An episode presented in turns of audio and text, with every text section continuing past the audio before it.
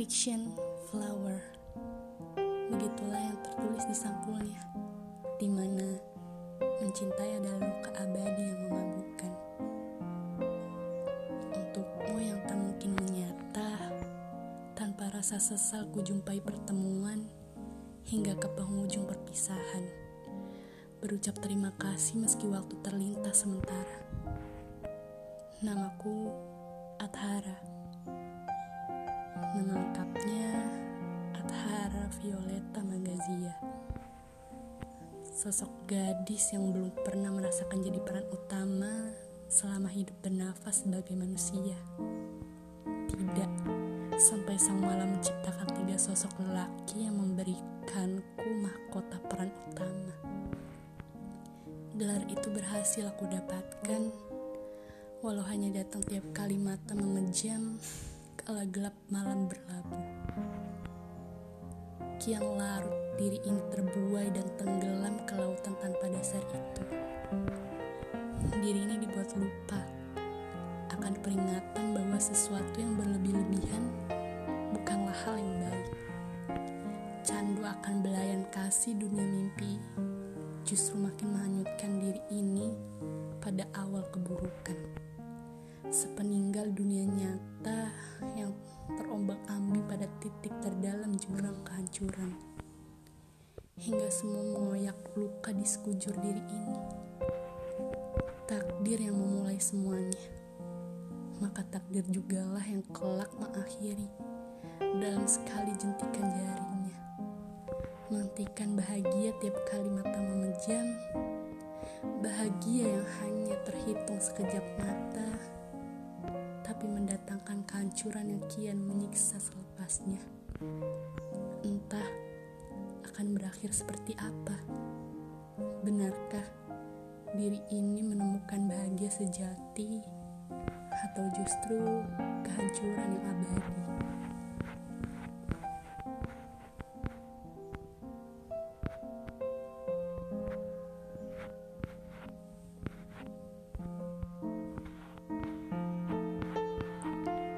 Suratan Prakata dari Mawar yang selamanya mendamba lotus. Satu hal yang ku tahu selama menaruh seluruh jiwa dan hati ini padamu. Malam itu nyata adanya. Malam yang ku maksud itu mencintai adalah luka abadi yang memabukkan. Tanpa sadar diri ini sengaja menggores luka karenamu. Tapi berkali-kali juga, luka itu terasa candu membuatku terus-menerus mengabaikannya. Mungkin dunia akan mencapku sebagai orang gila yang buta. Pura-pura tak melihat pedisnya luka yang terpahat di sekujur diri yang membuatku kian merapuh. Kau tahu, Mengapa mawar ini sangatlah mendambakan sang lotus? Alih-alih menaruh benih iri padamu. Ya, kesempurnaan. Mawar mungkin nampak indah tiada tanding. Tapi, apa gunanya keindahan jika tak sebisa sekuat setangkai lotus? Setegap dan setegar dirimu lotus yang berdiri di atas permukaan air dengan begitu gagahnya terus tumbuh tanpa sedikit pun layu di atas bentang air. Tak seperti mawar ini penuh akan duri yang dapat mengancam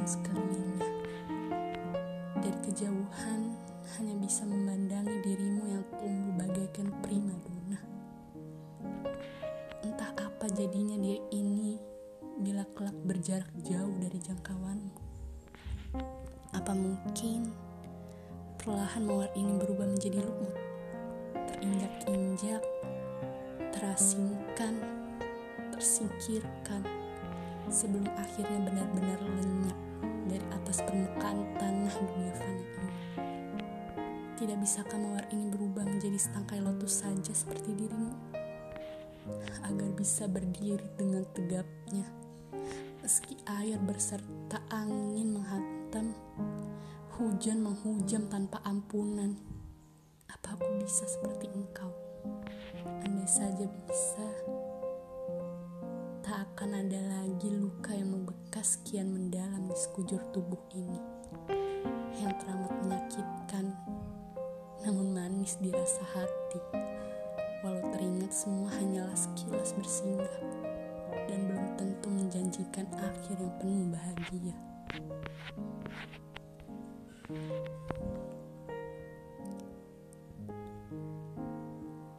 Fiction Flower Chapter 1 Terus berjalan di atas angan penuh bahagia meski ku sadari dunia yang makin mengacau karenanya.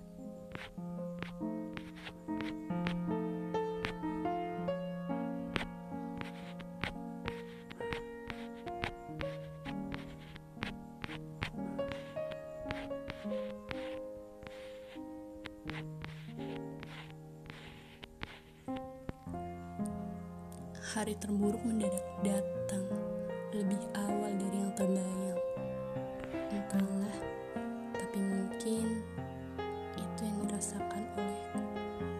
Yang tengah termangu meratapi jendela kamar, mencoba untuk mengingat pemandangan yang ada di luar jendela kamarku. Takut bila nantinya akan terlupakan begitu saja. Meski aku telah melihatnya selama 16 tahun, selepas meninggalkan rumah tersebut, siapa tahu memoriku memudar seiring waktu berjalan. Sangat tak menginginkan hal seperti itu terjadi. Mengingat hari ini menjadi terakhir kalinya aku sekeluarga berkesempatan tinggal di rumah tua milik sang padahal aku sudah berusaha untuk tidak mengingat persoalan itu. Di luar jendela kamarku, nampak rerumputan liar yang sudah mulai meninggi. Pancuran air yang telah lama kehilangan fungsinya terlihat makin merapuh. Batang pohon yang berdiri tanpa dahan serta daunnya terlihat enggan melapuk. Ingatan-ingatan kecil tentang waktu lampau perlahan menghampiri bagai sorot video yang menyala dalam kepalaku. Aku pun menyungging senyum. Ternyata hanya 16 tahun aku memiliki kesempatan tinggal di rumah yang usianya jauh lebih tua dariku. Rumah yang menyimpan sejuta kenangan, bukan hanya tentangku seorang. Semua pikiran yang membuatku terhanyut juga berhasil membuatku goyah merasakan. Diri ini merasakan sepasang bingkai yang kian memanas ingin meretak lantas memecah saat itu juga. Ku coba untuk terlihat tegar dan berlapang dada untuk hari ini. Tapi nyatanya aku kalah dari sang takdir. Rasa tidak terima menjalar semakin kuat merasuk diriku Kenapa harus ada hari seperti ini? Apa setelah pergi akan ada yang berubah? Tanyaku. Pandanganku terangkat ke arah bentang langit biru. Apa dengan pergi dan pindah ke tempat yang baru, hari akan berjalan membaik? Tuntutku pada bentangan langit berharap sang takdir dapat mendengarkan serta menerima penolakan dariku. Tak lama, sesuatu mulai membasahi wajahku, menuruni ujung pelupuk mata dengan lancarnya. Aku tidak sanggup lagi menahan diri untuk tak menangisi pilihan dari sang takdir hari ini. Mungkin hariku justru semakin memburuk selepas mengangkat kaki dari sini. Sela tangisku, aku pun tersenyum kecut, terpaksa menerima kekalahan diri atas sang takdir. Memang, tak hanya aku seorang yang enggan pergi, tapi mau bagaimana lagi? Sesi lamunan menyendiri dalam kamarku mendadak harus terhenti. Ketukan pintu kamar menyadarkanku.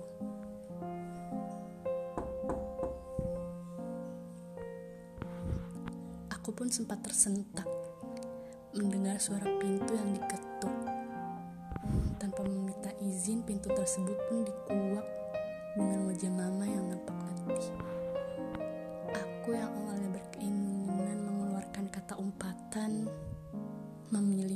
memberi senyum tipis ke mama. Kenapa lama banget sih? Bertelur ya di dalam kamar. Singgung mama dengan nada yang sedikit sarkas. Kalau udah selesai, dengan kamar kamu, keluar dong. Masih banyak yang harus dibenahi. Berniat untuk memberikan protes, tapi aku mengurungkannya. Memaksa diri tetap tersenyum sambil berkata, Iya mama, nih, Atahara mau keluar sekarang ya. Dengan terpaksa aku beranjak dari hadapan jendela menyudahi kegiatan melamunku yang penuh kehusuan. Dengan kasar aku mengelap bekas tangisku yang tertunda kemudian. Keluar dari kamar, ruang tamu dan ruang keluarga yang tanpa sekat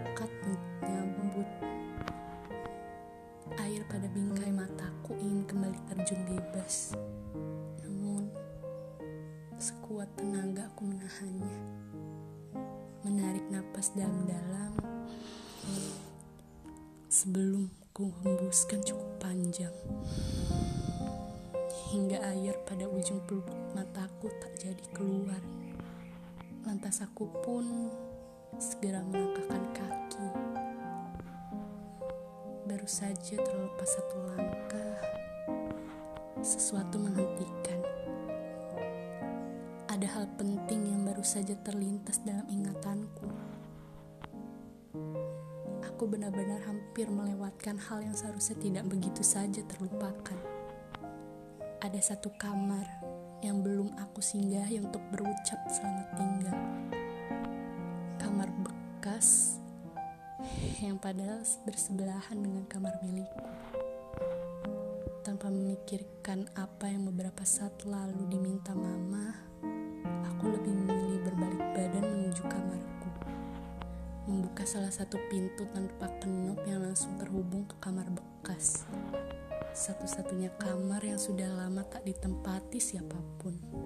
Spot yang sangatlah penting bagi aku. Hampir saja ya, aku melupakannya dengan gamblang. Hampir saja memori pada otakku bergerak cepat. Ya, sekarang ini. Kalau teringat setelah meninggalkannya, rasa penuh penyesalan akan selamanya tersemat dalam diriku. Sesampainya di kamar yang hanya mengandalkan cahaya matahari dan rembulan itu, sesuatu seolah menerpa tubuh menyambut. Terasa sangat hati yang berdesir.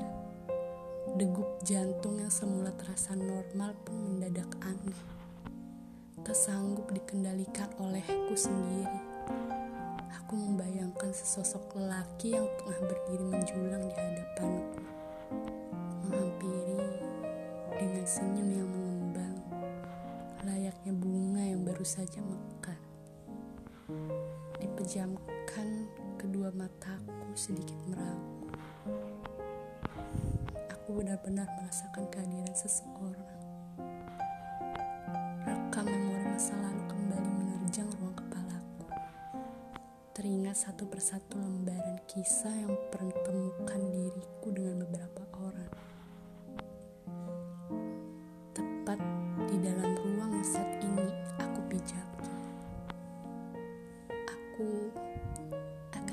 pergi dari sini. Aku mencoba buka suara.